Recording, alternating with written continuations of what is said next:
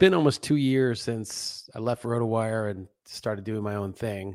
Actually, finished up after the Super Bowl, early 22. So, year and three quarters, maybe so far. And it took me a while, I think. I don't know if I'm through it yet, to get used to just being in charge of my entire day in the way that I am. I mean, it was still like that. I was working remotely with RotoWire and could do things on my own time for the most part. We had the XM show, which was scheduled, and I had a schedule of columns. And I still maintain a schedule of columns for Real Man Sports. So I was kind of like that, but there's something about having that external paycheck and external obligation to partners and to customers that goes without saying. You just do it. It's funny because the other day, Sasha, who plays basketball four times a week, she goes to practice and then she plays once a week in a game. She didn't want to go the other day because it's raining out and she had gotten home in the rain earlier and now she had to go back out again to basketball. And she told me she's not going. And I said, Well, I think you should go. And she said, No, I'm not going. I said, Well, I, I think you should go. She's like, No, I'm not going. And I want you to say, That's mm. fine. And I said, I'm not going to say that's fine because I think you should go. And I could tell she was going to go because she was really worried about whether I gave her my blessing of, of quitting. And I said, Look, if you want to cut down your practice to three days a week, and have that conversation, that's fine because four days a week is probably too much anyway. So if you want to like make that decision, no problem. But if you're intending to go today, you don't just bail the day of. You just show up as you intended, unless there's some sort of emergency. And then, you know, if, if later on you decide in advance that you want to change the schedule around, we can do that. She ended up going, although Heather agreed to drive her instead of taking the metro, and then they got caught in traffic and horrible traffic and they ended up not going anyway. But the point was she agreed to go and I was okay with that. But I guess what I'm saying is I, I just think I'm the kind of person that just shows up, does what they're supposed to do, more or less, maybe with some bitching, maybe being difficult, but I, I believe in that. Like, you know, you you have the columns you're supposed to write, you don't miss a deadline. 23 years, I didn't miss a deadline. Every single column was filed every single week because that's my job. And there's people with a lot harder and worse jobs, but at least do the job that you have. And that was just sort of the the ethic of it. And then you I wouldn't say I retired because I'm still working, but then you lose that structure where you have this obligation and it's pretty weird. You know, you, you feel like you have to get on yourself, like you're you're your own much harsher boss than you've ever had in your life and you need to get this done and that done and you got to get stuff done even though you don't you don't you could sleep in you can lounge around the house you don't have to do anything there's no immediate consequence to anything. But it took a couple years and i as i said i don't think i'm totally through yet to just be like oh i'm doing the stuff i want to do i'm not doing the stuff because i have to do it. That's sort of the fight because when you work for someone else or work with someone else or are used to having a job, it's not really a matter of whether you want to do it. I mean, I was actually pretty good about moving in directions within RotoWire toward the things I wanted to do and away from the stuff I didn't like. So by the end, I was basically just talking about my own teams on the radio, uh, talking shit with Jeff, and then just like writing about stuff I was interested in. And that was it. My job was to be myself mostly but still, I had to do it on schedule and per deadlines, and I had to keep it up in the format that it was in. Maybe I could have pushed it even further, but you, when you don't have that, you go. It's even like another step where you're sort of like, okay, well, what am I doing? Like, what's my my point?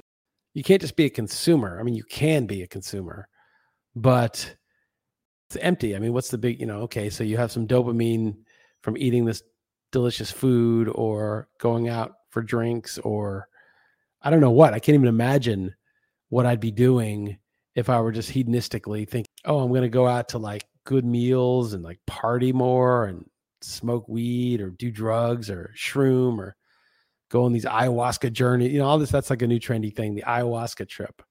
I mentioned that before. I, I think it's, I'm not saying that there's not real stuff there. I'm just saying like if you're some sort of middle-aged person with a midlife crisis, uh, I just I'm almost positive this, that yeah, go ahead and do it. I don't think it's gonna do anything bad, but I'm almost positive that you are not going to be some different person. Or put differently, if you see someone who and and you're like, "What'd you do this summer?" Like, "Oh, we went on this ayahuasca journey with the shaman." Your first thought isn't like, "Oh, they must be so awakened now. I want to learn from this person."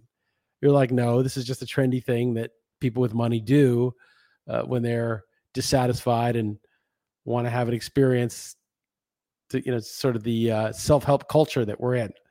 So I don't know what I would do if I were just chasing dopamine. I don't know what I would do that way. And I think that's what people kind of are up against when they retire, even if they're super rich. I have a friend who lost his job, super rich, doesn't know what he's going to do. I think he was trying to like get on some boards or something. You get paid for being on those boards, but it's like, why? Why are you on the boards of some random corporations that'll have you just to I mean you get paid, but it's like you don't need the money. You're rich. You're super rich, actually, this guy. What like you just you're so unable to do something meaningful for yourself that you're just doing some random shit for some random corporation, not even for really the money, just the money's just a justification, something you could tell other people like, look, I'm doing something. I'm not just sitting on my couch all day watching TV or going to fancy restaurants or going golfing all day or whatever it is I want to do. I'm doing something. There's this uh, TikTok video that kind of got viral on Twitter and probably on TikTok of this girl. Uh, she's probably like 20, 22, something like that. And she's complaining in, in her very annoying voice about how she's got a full time nine to five job and it's horrible. And it's not just nine to five because the commute makes it, you know, eight to six and she has no energy for anything else. And people are dunking on her and mocking her. And I saw this one guy I follow Allen Farrington being like, why are you mocking her? Like, this is a totally valid critique. Everyone's like, go back to the pod, go back to the Borg, you know, don't complain about this. But like, that's no way to live. She's right. She said it in that, not millennial, what are they, Gen Z, that Gen Z sort of affect. And, you know, the, the voice is kind of annoying, but she's totally right. And I felt this when I was young too. Like, this is depressing that I have to just get a job and, do something for no purpose and just go through my life like this. And this girl went viral complaining about that. Everyone's like, uh oh, we're screwed. These morons won't do things. But really, like these kind of nine to five jobs were just school and nine to five jobs. And the way it was set up was just to get obedient factory workers to produce goods and services. I mean, that's why they were set up that way. These jobs to sit there and get on the production line. And now that you know we're in sort of an information age and so many of the jobs could be done remotely and ai is coming to do a lot of it anyway you know at least the formulaic stuff which is most of it she's absolutely right like it's it's not a way to live and people are mocking her but and i felt that from the beginning. But now that i'm don't have that kind of a job at all i mean i didn't really have that kind of job for the last 25 years but now that i don't have any job that has anybody else any counterpart you know it's like they say bitcoin is money without counterparty risk. I don't have counterparty accountability. I mean i have subscribers to real man sports but you know it says when you subscribe like this is not going to be actionable or comprehensive don't expect don't expect i still feel an obligation to them but i you know don't expect that this is going to be something that you get something out of. It's just if you want to subscribe subscribe. So i don't really have many counterparty obligations and yet you know my drive to do something to contribute in some way to have a meaningful participation on the on this planet uh, is still there and most people, they only get that through their job, even if it's a stupid job, even if it's nine to five job. Uh, they only get that through that. And they only get their status and who they are, their social status through that. And even me, I, that's that's what I was trying to say, I guess, long-winded way. Is I left RotoWire when I was RotoWire, and that was my status. I would say to people, "What do you do?" I run a fantasy sports company with a couple other guys. That was my you know that's what i who i was you know and so in 2002 when i was at a party and i was single and I was talking to a girl and she asked me what i did and i said i work at a fantasy sports company and then her eyes kind of glazed over and as i was explaining what that was i could already feel her like moving away from this conversation. You know, that was before it was a thing. And now, you know, in 2020 or 2021, you said, Yeah, I run a fantasy sports company with a couple guys. People be like, Oh, that's cool. It's like internet sports stuff. They would just think it was gambling, actually, if they didn't know what it was. But it was a status, it was a thing, it was a status, it was something. It wasn't that high of status, but it was a status. And now I don't have that. Now I what am I doing? I I talk into a microphone, broadcast my thoughts like some crank, like the Unabomber to the world, and then I write about stuff too. Same thing. They're like, "Oh, cool, cool. You're doing that. You're doing your own gig." You know, it's like people's like, "Oh, cool. I'm writing a book." Yeah. Oh, cool. I'm doing a.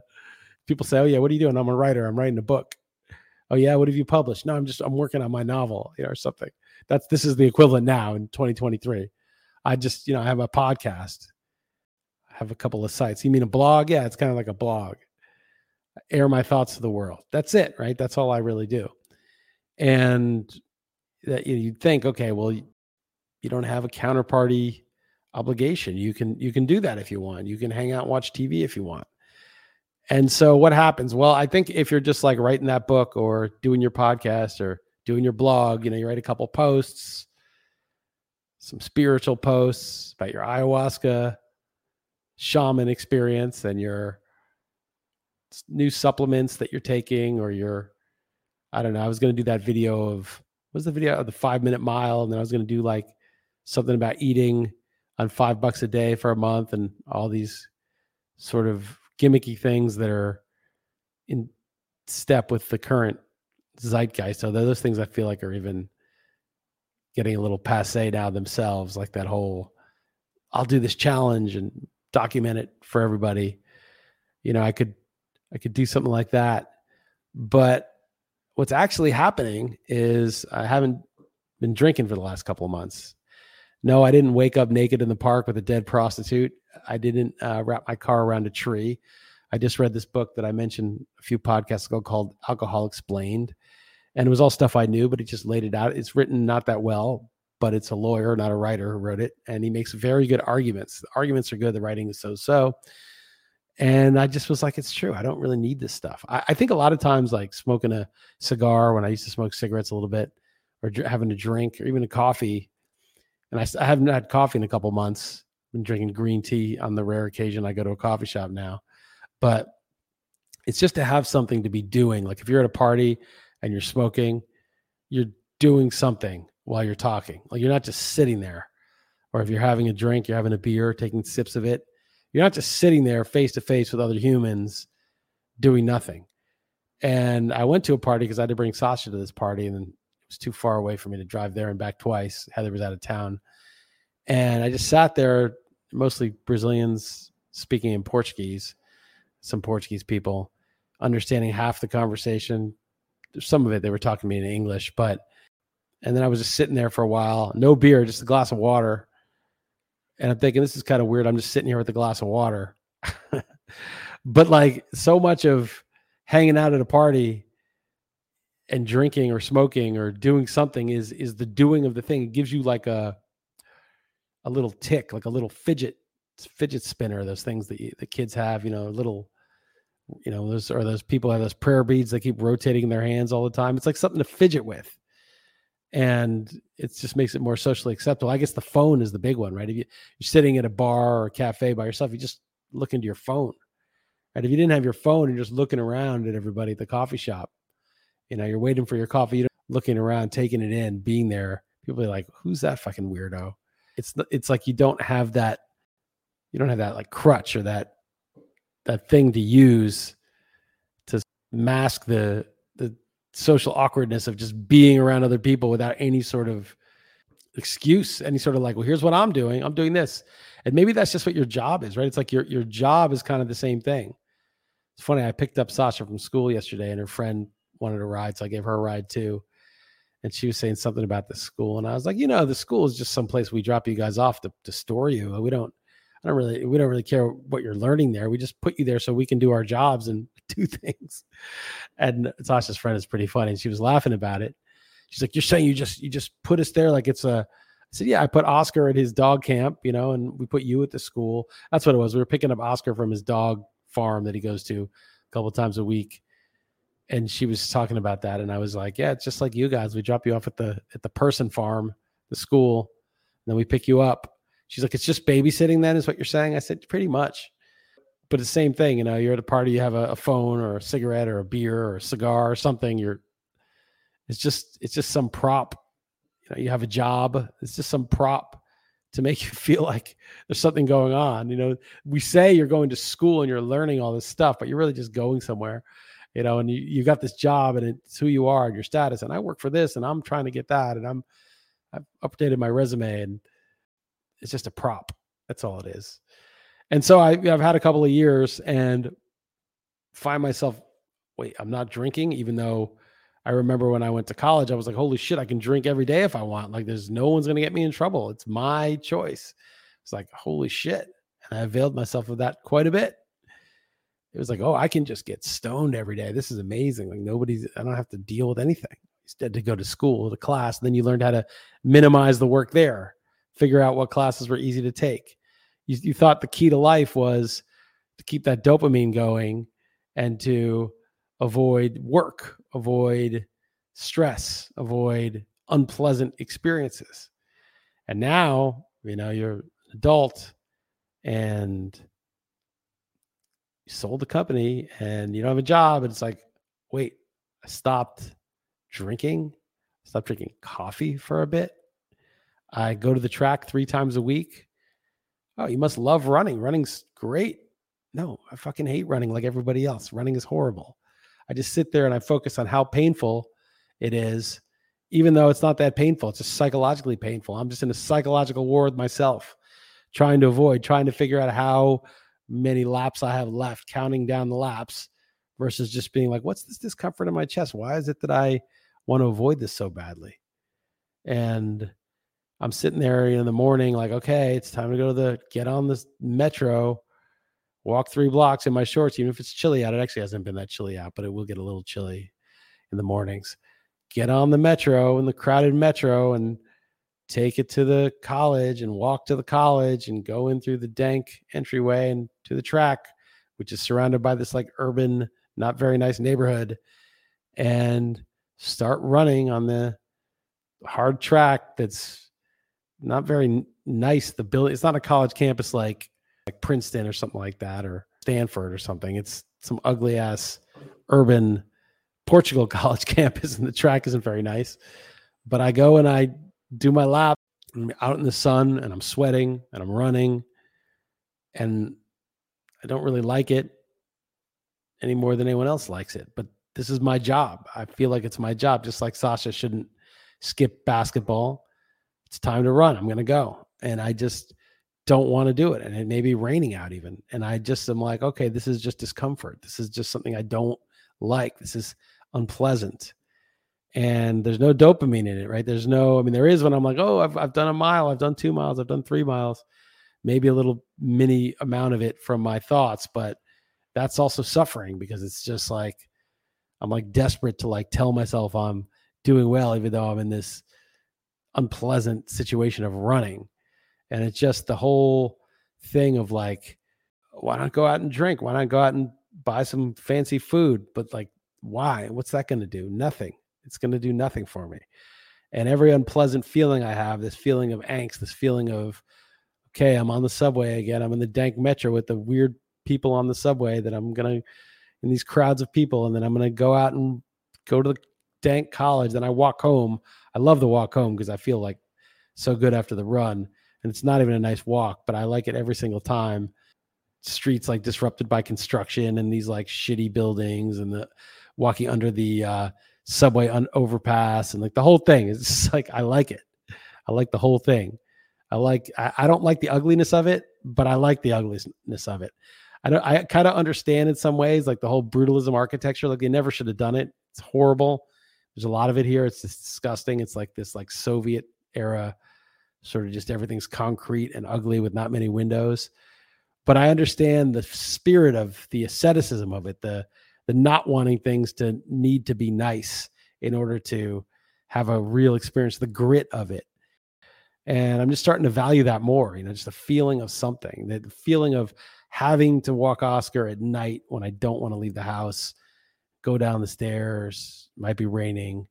It's just a feeling of something.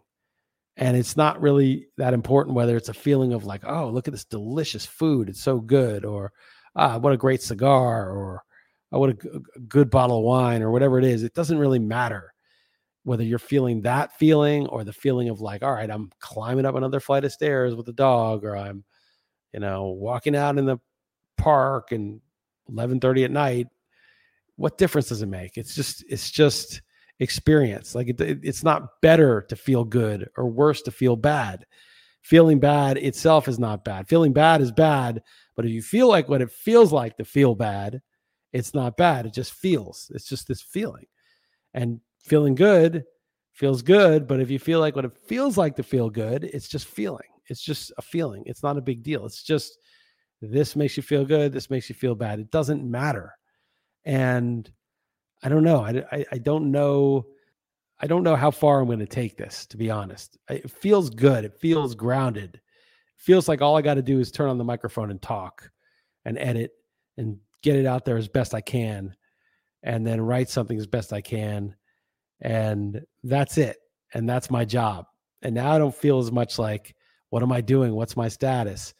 Oh, I, I talk. I'm just some crazy person who talks in the microphone about crazy shit. And that's it. It doesn't matter. It doesn't matter what someone might think of that. It, you know, what matters is, is this message real? Listen to Michael Saylor got this interview question. Michael Saylor is the Bitcoin guide. Some people think he's a CIA spook, and maybe he is. I don't fucking know. He makes he's the most articulate person in making the case for it. I'm going to talk about Bitcoin in a bit. But they asked him, What question do you want to be asked that you have never been asked? And he answered, The question he wanted to be asked is, What are you doing to improve the world? And he answered, What I'm doing is buying Bitcoin. That's what I'm doing to improve the world. And what I liked about that is most of these rich tech guys or CEOs, they want to improve the world. They actually want to fight cl- climate change or create social justice or some virtue they want to like do something for which they can be praised and what michael saylor said is i'm just doing the thing i want to do that i believe in from first principles and that's what i think is improving the world and and i feel like that too like i'm just saying the shit i think is true i don't fucking know who agrees with me i don't fucking know if people care. I do get feedback now and then that people like, ah, I connected with what you said and I really thought about that or it changed my perspective on this. I get that and I like that. But in the end, I don't know the you know the net result of this is or I can't prove to anybody that this is a good use of my time or that this is different than sitting on the couch or playing golf. I really can't prove that. But it, but I feel it internally that it is.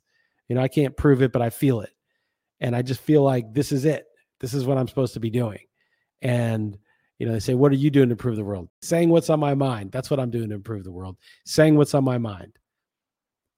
Do I know that it's good? No. Do I know that I'm a good guy? No, I don't. I just know what's on my mind, and that I want to say it, and that and that saying it feels like it's something that is real to me. It's fulfilling to me. That's it. That's all I got. You know, it doesn't really matter if it leads to me being rich and being able to buy more grass fed steaks and fancy hotels and whatever things the world has to offer. I, I don't I don't know if that really matters. You know, I like to get money. I want to have money because I want to have more freedom. I want more money because it just is bigger buffer against not being able to say what I want to say, not being able to express myself in the way that seems fulfilling right? So the flip side of that is if this feels like it's right, then being prevented from this because if not, I won't have a job, that feels wrong. So that's the reason to make money. And that's why I want to make as much money as I can to have as much of a buffer as I can. And we're still trying to build these houses. We still don't have the fucking permits for these houses in Portugal. And I want to sit here with a studio, a podcast studio, and I want to have my sauna and I want my swimming pool, which will probably be unheated. And I want to go in the sauna. I want to jump in the cold pool. Then I'll tread water. I used to tread water for exercise. I think it's the easiest exercise. So half an hour, just tread water in your own pool. Feel good afterwards. Less uh, jarring than running. Although the running I'm I'm into now. I mean, I hate it. I fucking hate it. Don't get me wrong. I hate it just as much as you hate it. But I'm just into the idea of it, the running, just the doing of it. I'm not even trying to improve. I used to be into it because I was like, oh, if I run these intervals and sprint here, and I still run intervals and do some stuff, but now I do the minimum intervals. Ah, that's not true. Sometimes I'll I'll tack on an extra one, but I'm not trying to push it. I'm just trying to do the minimum amount that I agreed to do and not too much more because I want to go back every week. And it's just like, you know, not drinking or not smoking cigarettes. It's like, it's not that I wouldn't want a cigarette or a drink. It's that in the end, it doesn't do anything for you. It doesn't do anything important. And overall, you're happy not to have it. You're happier, you're freer, you feel better. And just running's the opposite. It's like, it's not like I like it. It's not like, and I don't even want to force myself. It's just a routine now. I just go. I get on the subway. It's my job. I go and I could change my job just like I told Sasha she could change her basketball schedule. But as long as it's still my job and I haven't like thought it through and made a change, I just get the fuck on the subway. I put my running shoes on, I walk down the stairs and I know it's over. I mean, it's over through a lot of pain and discomfort and bitching in my mind, but it's over. I once I make decision to go out the door, it's over. It's done. I'm there. I'm going to do it. It's done. Let's have a heart attack, which obviously I haven't had yet. So I don't know. It's just some shit that I'm dealing with just going through and, and it's funny like the more i'm like actually i don't give a shit anymore. Actually i don't need to. I'm farther away from being on a schedule than i was a year ago even. And ironically the more freedom i have the more i'm doing shit that like i would be forcing myself to do like running and not drinking and like just you know doing stuff. I think i, I think i got to get off twitter for good pretty soon. It should be called instead of x it should be called a n X, capital X I E T Y, anxiety. Because whenever I'm on anxiety for too long, I just feel anxious. And I was writing about this on Nostr, but basically, like I was running the other day, and my running it varies like day to day, week to week, like whether I feel good, like I could run 10 miles, or whether I feel like the four miles is a lot, or whether the intervals are just really rough on a particular day. And I've had, you know, I said this before, like some exercise induced asthma, if that's a thing. And, you know, and maybe I'm sensitive to certain foods or inflammatory stuff or pollens or who the fuck knows. But sometimes I'm more winded more than I should be, and sometimes it feels easy. And I was thinking that uh, the other day, you know, I talked about how like underneath the sort of feeling that makes you not want to run is like an anxiety for me. It's like I'm going to push myself too hard, or maybe there's just an underlying anxiety that you get in touch with when you're sweating and moving and breathing deeply. And it's almost like I felt shitty Wednesday because I was on Twitter Tuesday. And so I had more anxiety. So it was like even the slightest bit of a sweat and deeper breathing started to like bring up this added anxiety I had because I've been on that site so much with all the doom that's there. You know, these these social media sites are kind of like the internal workings of the societal mind. It's like society's mind that you're into, and society's mind is very anxious now. And you get it. You pick up on the anxiety and you know you transfer your anxiety to your to your spouse or your kids i mean of course like your anxiety rubs off on the people around you and then when you're on social media you're picking up all that anxiety. I felt like my running was harder not because i ate something not because something something i uh, ingested you know via my digestive system but something that i had absorbed through my mind was making me more anxious. I don't know that could just be bullshit but that's what i was thinking but the whole, but the, anyway, my my whole point of this whole thing is kind of like there's this quest for dopamine, and it's kind of like it, dopamine may not even be technically right. Whatever that feeling is, like oh, good, like when your dog, you said your dog, good boy, and your dog seems to like that, trained to like that. We're all kind of like that, right? We did something right. We got food, we got sugar from our parents, we got praise and it ends up you know converting into social status as an adult. Society likes me. People like my tweet. People are following me on twitter. People are reading my substack listening to my podcast. All these likes. I'm an important person uh, or at least i can defend myself status wise i'm not a total loser. I feel good about myself in the eyes of other people. All this stuff all this dopamine it's all just sort of in your own mind. Like oh, i feel good i feel good. And how, how much that's tied into your job and all of that. And then you give up the job and you're like, great, I can go party, but you're like, I don't really want to do that. Uh, I don't need it anymore. I don't, I'm not escaping from anything. We're going on this trip starting Saturday. I may not be broadcasting next week because we're on the road just because Sasha has a break and I'm not really even looking forward to it. You know, I'm like, why am I leaving my regular life? I don't need to escape. Supposedly it's a cool place. I'm sure I'll like it. I always like dread these trips and then we go and it's like cool and I'm glad I went. But it's like there's nothing to escape from. I mean, there's a monotony to it. I mean, the running is fucking hell. I mean, I hate running more than you do. You, th- I don't just dislike running as much as you do. I, I hate it more than you do, and I I do it. But there's just something about it when you're just in it. It's just is that, and that's just good. There was a uh, some Buddhist monk said there are two kinds of suffering: the kind that leads to more suffering, and the kind that leads to the end of suffering. If you're not willing to experience the latter, you'll surely have more of the former. And that's just kind of how I feel. Like if you're just avoiding that dopamine depleted, or again, I don't want to get technical on it because it's not important whether it's technically dopamine, that depleted of praise and pleasure state where nobody's liking your tweets and nobody's, and you're not eating that tub of ice cream or whatever it is, and you're not getting that feel good feeling that you want if you're not willing to suffer the opposite of that, what's actually going on in the moment, uh, then you're just going to have the suffering that leads to more suffering. If you're not willing to take on the truth of what's going on without these distractions and these small pleasures, you again, I have nothing against it. I still eat ice cream. I have one cigar left. I think I'll smoke that, and that'll be that. I still taste the booze when we're out. I'll taste the glass of wine. I don't. I'm, it's not like one of those things, you know. I don't. I'm not like, oh, I've been sober for X amount of time. I don't give a shit. It's not even about that. It's just, what's the point? There's no point to it. Anyway, I was thinking about that. I there's uh guy Scott Adams. Some of the stuff he says is is interesting, but he he said, you know, there's that phrase "follow the money."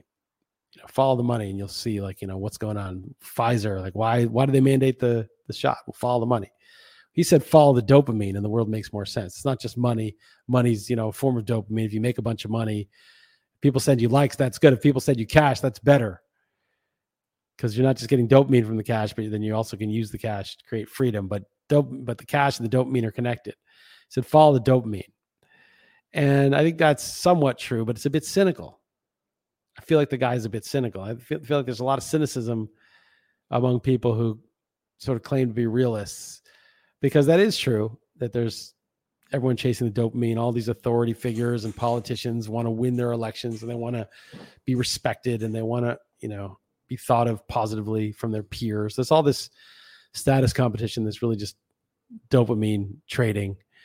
But it's cynical because i don't really think that's where the real life is. I don't really think it's in that the small w's of pleasure or validation. I think that's actually where the distraction and the, what the reason it's not just Twitter for anxiety. I want to quit. It's just these things are dopamine machines. Just as the processed food manufacturers made Doritos or M and M's to have that particular crunch, the salt, sugar, and M and M's, the crunchiness and tanginess of Doritos. By the way, I'm not responsible if you go on a Doritos binge because I described them this way. But these are like these food scientists of sorts um, trying to hook kids who are the most impressionable and form habits and younger people onto these products and they do a lot of research and a lot of experimenting to to get them just so to get you hooked and, and obviously social media is just the same you know they want you hooked so the advertisers can pay them more money because you're you're scrolling more you're on the site more you're you know you're they just want you hooked to the site so they can get those advertising dollars and the way they do that is through dopamine. And they found out with like rats, like if you want a rat to get truly, truly do what it is you want them to do, you give them some like cocaine every at every random amount of doing the thing that you want them to do. You don't give it to him every five, you know, taps of his paw. You do it, you have it randomized so that it could be five, it could be three, it could be 20. He doesn't know when it's coming. That's the most effective. And social media is really good at that, right? Because you could have a post that goes viral and then you might not have another one for six months. And, you know, or you might never have one. I mean, viral for someone like me, you know, getting like a few hundred likes or something. And they might not have another one for a couple months. And so you're trying and you're trying and you know the reward's there. You just don't know when it's coming. And it's set up like that. It's all set up like that. And and you get these little rewards and these little validations of what you think and stuff. And you know, you could spend all day doing that, just like you can spend all day smoking crack or doing heroin or playing video games and just do nothing with your entire life, never actually experience what's true about anything. And so I don't know. The social media, it's like good for, well, get your stuff out there. But what does it even matter? I mean, what, you know, it's like people, if they enjoy this, they'll, they'll listen to it again. Maybe they'll tell people, maybe they won't. I don't know. I don't control it. So, and what's you know what's the you know you put it out there. I don't know what's the uh what's the payoff here? What's the you get rich off of just speaking your thoughts with no advertisers? I don't think so. I'm going to shill for uh doritos doritos calls me up says hey i'll give you a million dollars. I really want to advertise on the Chris Liss podcast. Do the doritos read. I'd be like uh can't really do doritos. Maybe something else something healthy. But even then so i don't know. Uh, it's getting to the point where I've got to think. I, I don't want to just flush it. Uh, you know, the the connections are are valuable, but maybe I should just look at it really less and less. The one good thing about Twitter, as I said, it's the only remaining search engine. The other search engines are dead. Twitter actually you can get information, past information if you're writing something, so it has some use. But I had an idea about you know sort of math equations, simple like y equals x squared. So the input is three x is three, so y is nine, right? So the input is three, the output is nine, or you could say f of x equals x squared, but y is simpler. But the point is, you know, the input is three, and then you run it through the function, and then you get nine. The input is five, you run it through the function, the output is 25. And you can kind of do that with like logical propositions too, I guess, right? Like you'd say, like, if the input is a true proposition, then the output is I believe that. And if the input is a false proposition, then the output is I don't believe that. And if the input is something you're not sure is true or false, then the output is I don't know. And then you get to that that Bayesian thing that I was talking about, which is probably not even correctly Bayesian. A couple podcasts ago, where you're, you know, you have these priors and you update them based on you're agnostic, but you have some probabilistic belief and you update it based on information that comes in but you can imagine a model of just a basic model like that of like, I believe it. If it's true, I believe it. If it's false, I don't believe it. And if I'm not sure if it's true or false, then I assign some sort of probability to it, or I'm just agnostic, and that's that. And that's how it goes. And you think that seems like a pretty normal description of how beliefs are formed, but it's actually not. It's actually the exception that a belief would be formed that way. And I wrote a piece called Belief about Charles Peirce's fixation of belief and how belief's just a habit that replaces a doubt. And basically, you have this feeling, a lack of dopamine, a feeling of anxiety, a feeling of just existential angst or being or whatever it is, and it's uncomfortable for you. And so you, you know, this is what I think. You know, you see something on Twitter and you think, this is what I think, this is what I stand for, this is what I believe. And so your belief isn't really so much of whether something's true, it's whether the thing you believe has a function for you. It's more utilitarian. It's more, I have a doubt and this belief displaces the doubt. Now, you're not doing that consciously. The doubt is actually painful. It's the same reason when I'm running around the track and I'm feeling some sort of discomfort and I think, okay, I'm three quarters of the way there. I'm four fifths of the way there. I'm six sevenths of the way there. I'm seven eighths of the way there. These things are not because, well, I mean, it is also true, those things when I'm doing them, but I'm thinking those things because it's displacing the feeling of discomfort. It's telling me, my brain, you don't have that much more discomfort left. It's giving me uh, a resolution to the, you know, the feeling of, ah, this is painful. This is painful. How much more do I have left? And essentially, the argument that he makes, and I think it's persuasive, is that people just put beliefs in where they have doubts, where they're unsure, and uncertainty is disco- is uncomfortable, and it's more comfortable. And then you take that even further, and then you start to put the beliefs there that not only make you less uncomfortable, but that make you feel good. So instead of, you know, the equation, if true, I believe it. If false, I don't believe it. It's if it makes me feel good, I believe it. If it makes me feel bad, I don't believe it. And then once that's your setup, which I think it is for the majority of people, at least it can be. I think we have two parallel tracks. We have the track that's I want to believe what's true. I don't want to believe what's false. And then we have the I want to believe what makes me feel good. And I think we all have both of these tracks. I don't want to believe the things that make me feel bad. And so then on that track, which is kind of like the carbohydrates track, right? The ketosis is like I just believe what's true. I don't believe what's false. But the the carb track that when you're burning carbs, it's more like I like this. And so food scientists can figure out, you know, how to make you want this food that's not good for you. Well, the nudge units in the whether it's the deep state or social media or just advertisers that want more clicks or the the social media engineers that are trying to service the advertisers and get them the clicks you know they will want to prey upon that this feels good i want more of it you know this i agree with this so i'm going to stay on this so if you're believing what makes you feel good and you're, you're trying to only look at content that makes you feel good they're going to figure out based on your patterns what makes you feel good and you'll get more of it. Or actually it seems like what makes you feel angry and outraged and give you more of that because sometimes maybe that you know is more effective at keeping you hooked. What makes you feel good may be the motivation but you may be looking at things that make you feel bad so that you can then do something about it post about it rant about it do something that makes you feel better and of course i often cite um, things on twitter that i don't like and then comment on them on twitter or on this podcast so I've definitely that's part of the reason I'm like maybe I should just get off that fucking that hamster wheel. They're giving me like a bunch of cocaine every so often, but it's I don't know if that's a good trade off. But anyway, uh, it it was making me think about it. These two kind of tracks, like one of them is sort of the the truth track, and the other one is the feel good track. And you know which track are you on? And I, I do think like that you know, maybe that's the story of Adam and Eve with the apple. You know, the apple is uh, sugar, carbohydrate, and and the fall from grace was getting on the dopamine track, on the pleasure track, rather than the track that's just sort of more what's true, what's real, what's the case.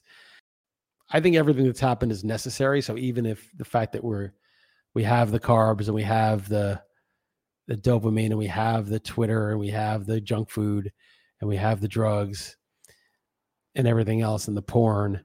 I think all of that stuff is probably for a reason because if you can choose not to to have it voluntarily, I think then choosing the the truth, choosing to believe what's true, choosing to stick with what's true is more powerful than pre Adam and Eve, pre fall, pre original sin, where you're just sort of in this default state um, where you don't you're not even exposed to the falsehoods. You're not even exposed to the lies. So it's sort of like the the serpent is doing a service in a way because you you can't shoot if you if you're just defaulting to god or the Tao or the truth or whatever you want to call it then you you really haven't um you haven't gone anywhere right? You're just it's just okay that's great.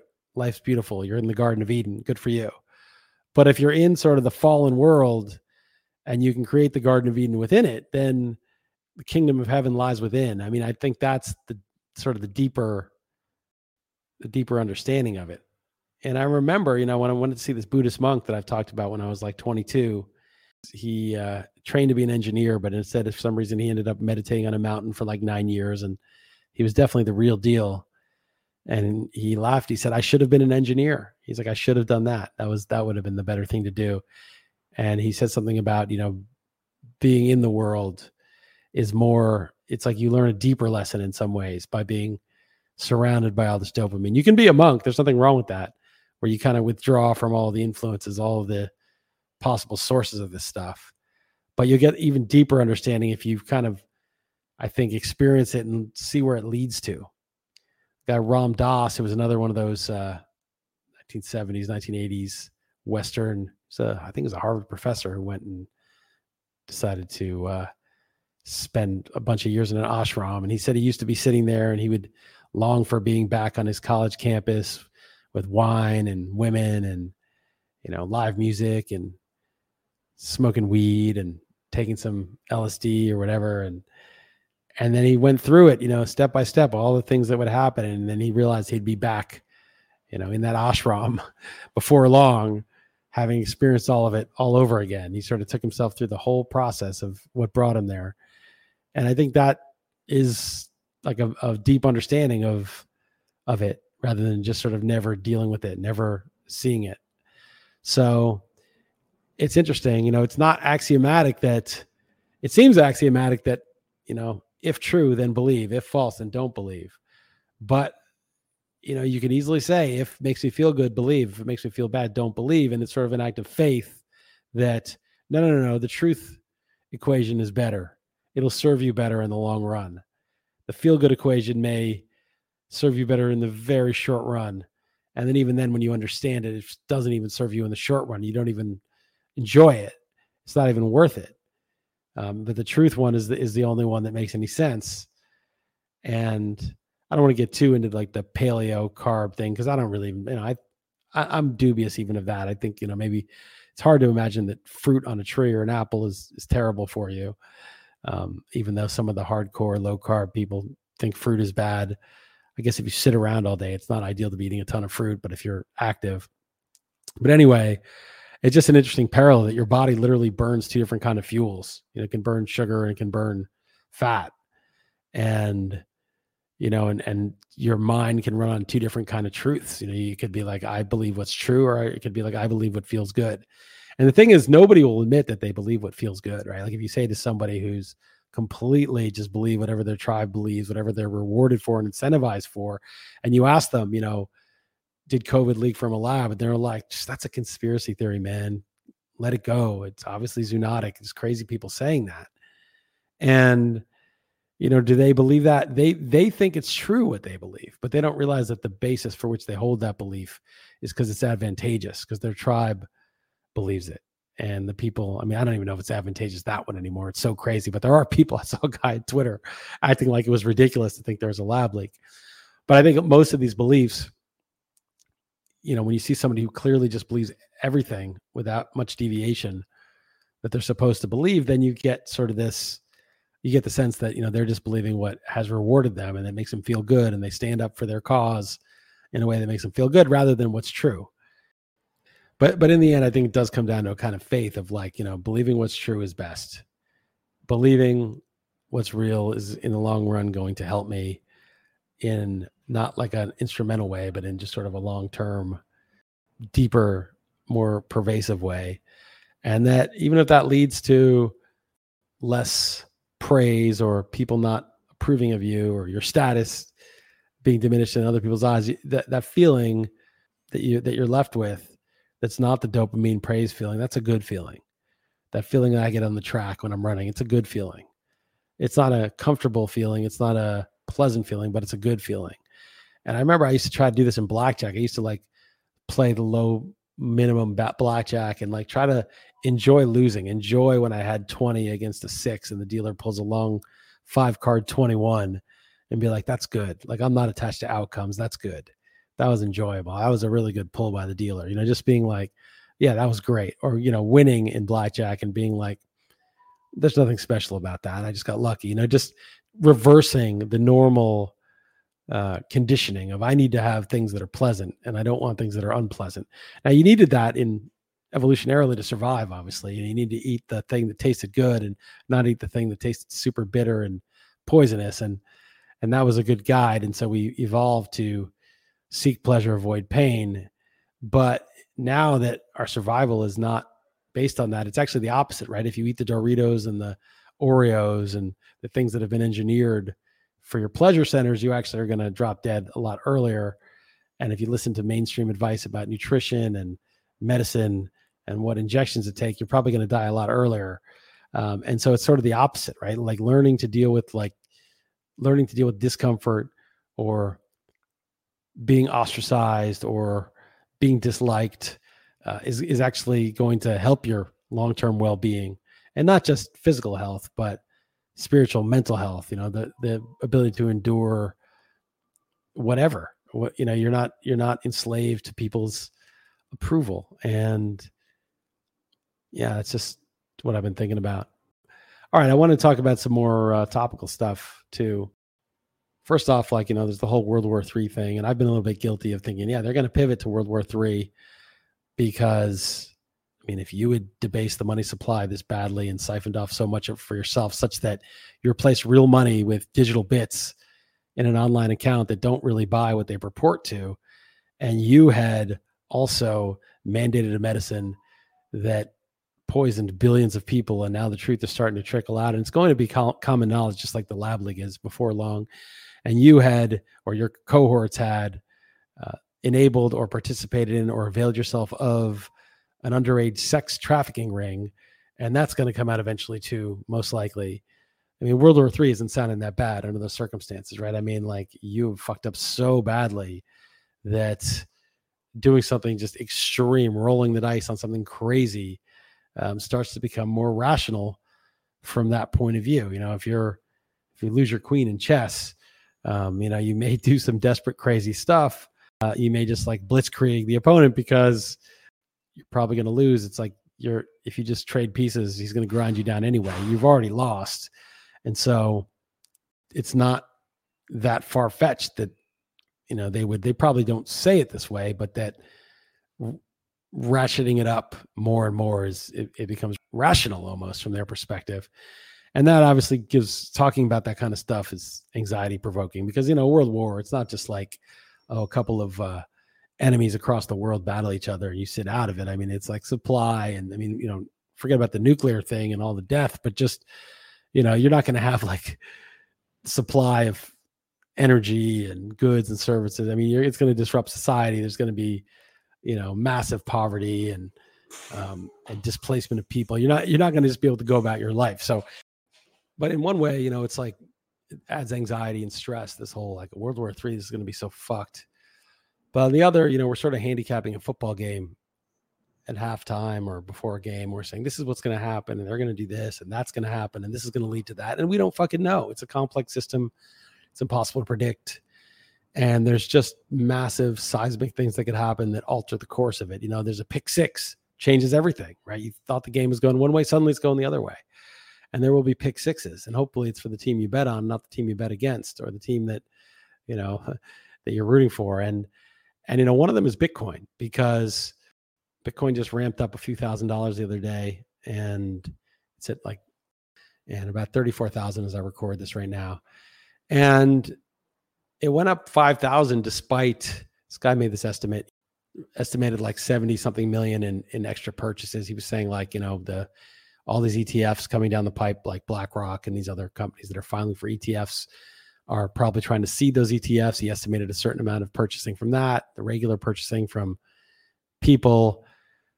And he's like okay so there, there's a certain amount of demand that came in and it went up you know x amount of billions of dollars in market cap from that. You're talking about for every dollar that was invested $193 of added market cap accrued to the bitcoin network. And so if you're dealing with like a 200 to 1 ratio uh, in terms of money put in and price price appreciation it gets pretty crazy when you think about up oh, they're coming for me. I don't know if you guys can hear that siren. They're coming for me. This is the last podcast. I'll see you guys later. So saying, how do you get a $200 billion ETF going? How do you buy 200 billion worth if the ratio is 200 to one, right? 200 billion times 200 is what? It's 40 trillion. So you're talking about already a market cap that has something like 2 million per Bitcoin. And so this, and this is just the ETF, right? This is not nation states like El Salvador is already in, if Paraguay or some of the other ones in Mexico that have been talking about it started getting in in this competition, like we got to get some other corporations and of course everybody else FOMOing in. So he's like, you know, people are maybe vastly underestimating the upside. But, you know, regardless of, you know, of that, and there's been a lot of outlandish bullish predictions before that didn't come to pass, at least not yet. Even if it got to, you know, half a million a coin or whatever, you're going to have a dramatic shift in power in the world because the people that own a lot of this stuff um, are going to be suddenly extremely rich and powerful. And so the people who are calling the shots are going to change, right? There's only a certain amount of actual goods, services, technology, and energy in the world at any given time. There's sort of a, a GWP, gross world product in total. I don't think that's a real term. I think I just made that up. And like, so let's say that's like, I don't know, half a quadrillion, whatever it is. There's only like a certain amount of wealth in the whole world. So you can grow the wealth, certainly, over time. But in the short term, there's just sort of a zero sum game where if if Bitcoin is going up by some ridiculous amount, then it is redistributing the wealth from the state to the individuals that own it. And that could be a very seismic, powerful shift where, you know, the dollar doesn't buy as many weapons as it used to. The euro doesn't buy as many weapons as it used to. The Chinese currency doesn't buy as many weapons as it used to. And all of a sudden, they're just not able to wage the wars they want to wage. They're not able to pay the troops. They're not able to fund the policies they want to fund. They just basically get defunded because it's sort of like having a boat with a leak in it. If they can just use CBDCs and keep all of the wealth inside the fiat system, then they can siphon off as much as they want to themselves. And they can um, just sort of by taxing and inflating, just take away the collective wealth of the populace and direct it toward themselves and their cronies. But if there's an out, if there's a leak in that boat and it's going into an uncensorable, uncontrolled, decentralized protocol like Bitcoin, then all of a sudden they can't control it. They're losing control over the wealth. The wealth of the world is distributed, right? Mean, there's seven, eight billion people, and everyone has their bit of wealth and everyone has their whatever power they have. But the ledger that that tells everybody who owns what is controlled by a few people. And as long as they have full control over the ledger, um, they can basically manipulate it how they see fit. Your bank balance has a number on it, but it doesn't buy what it purports to buy. If they just double the amount of money in circulation and and hand a bunch of it to their friends via stealth means like inflation and those friends own property and they're basically getting more, you know, more goods and service value, then your bank account is worth less. And they have total control over the ledger. But Bitcoin is an independent ledger. And if people start gravitating to that ledger, all of the ways in which they mark the ledger as having themselves rich and you poor or you powerless and them powerful, that changes instantly. Just the ledger gets moved, right? I mean, we're talking about, oh, but they have the weapons, the guns. They have the guns and weapons only if they can pay the people with the guns and the weapons, only if they can pay for the guns and weapons, if they can deploy them, feed them, supply them. All that stuff costs money. All of that money comes from the ledger. If the ledger suddenly says, if the real ledger that people care about suddenly says, you know, you you don't really have that much. Your trillion dollars is worth much less in Bitcoin than it was a year ago. And Bitcoin is now the standard. This is now going to be the measurement, the universal one that's transnational. And so, you know, things like this can seismically shift the power balance in the world without a shot fired. And this is why it's so dangerous to the state. But at the same time, it's so dangerous for them not to get involved because El Salvador is a tiny little country no one cares about. But if Mexico were to buy some, you know, MicroStrategy is a small company that bought a ton. And I, I read a great Twitter post that was like, dude, Michael Saylor two years ago had a huge conference for all the CFOs and CEOs of big companies, and they came and they heard his presentation, and barely any of them bought any. They were too constrained by their boards, too constrained by their policies, by their lack of imagination. And now Saylor has like 150,000 Bitcoin in MicroStrategy. And I don't think Apple can ever get 150,000. I don't think they'll ever get there. I don't think you can do it anymore. I think if you try to buy 150,000, by the time you buy 10,000, you're putting the price into stratospheric levels. I think the time you try to buy 50,000 and if Apple's going in, then Google's going in. If Google's going in, then Facebook's going in. And you're going to have this thing where nobody can buy more than a little bit and you're going to see that MicroStrategy got in early and probably Michael Saylor. And he, you know, I don't know if Saylor's a good guy or not. I don't really think of good so much. I think of, you know, somebody speaking the truth, is somebody making sense, is somebody convincing, is somebody saying things that that I that I can sort of vet based on first principles. And with him, it's usually yes. But again, I'm not vouching for him per se.